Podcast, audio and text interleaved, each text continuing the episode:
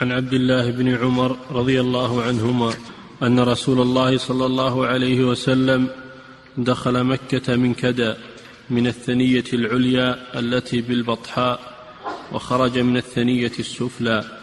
هذا مثل الحديث الذي قبله أن الرسول صلى الله عليه وسلم دخل مكة من أعلاها من ثنية كدى والثنية هي الطريق بين الجبلين.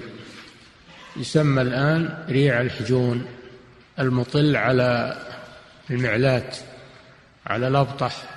هذا هو كدأ وريع الحجون.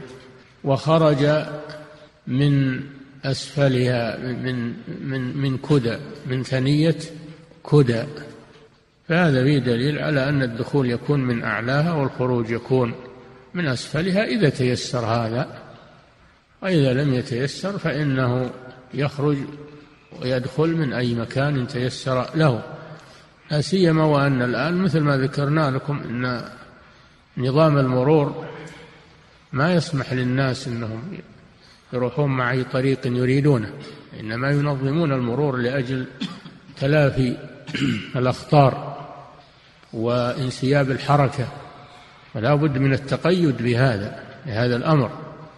نعم. فيه كدى وفيه كدى وفيه كدي بالتصغير.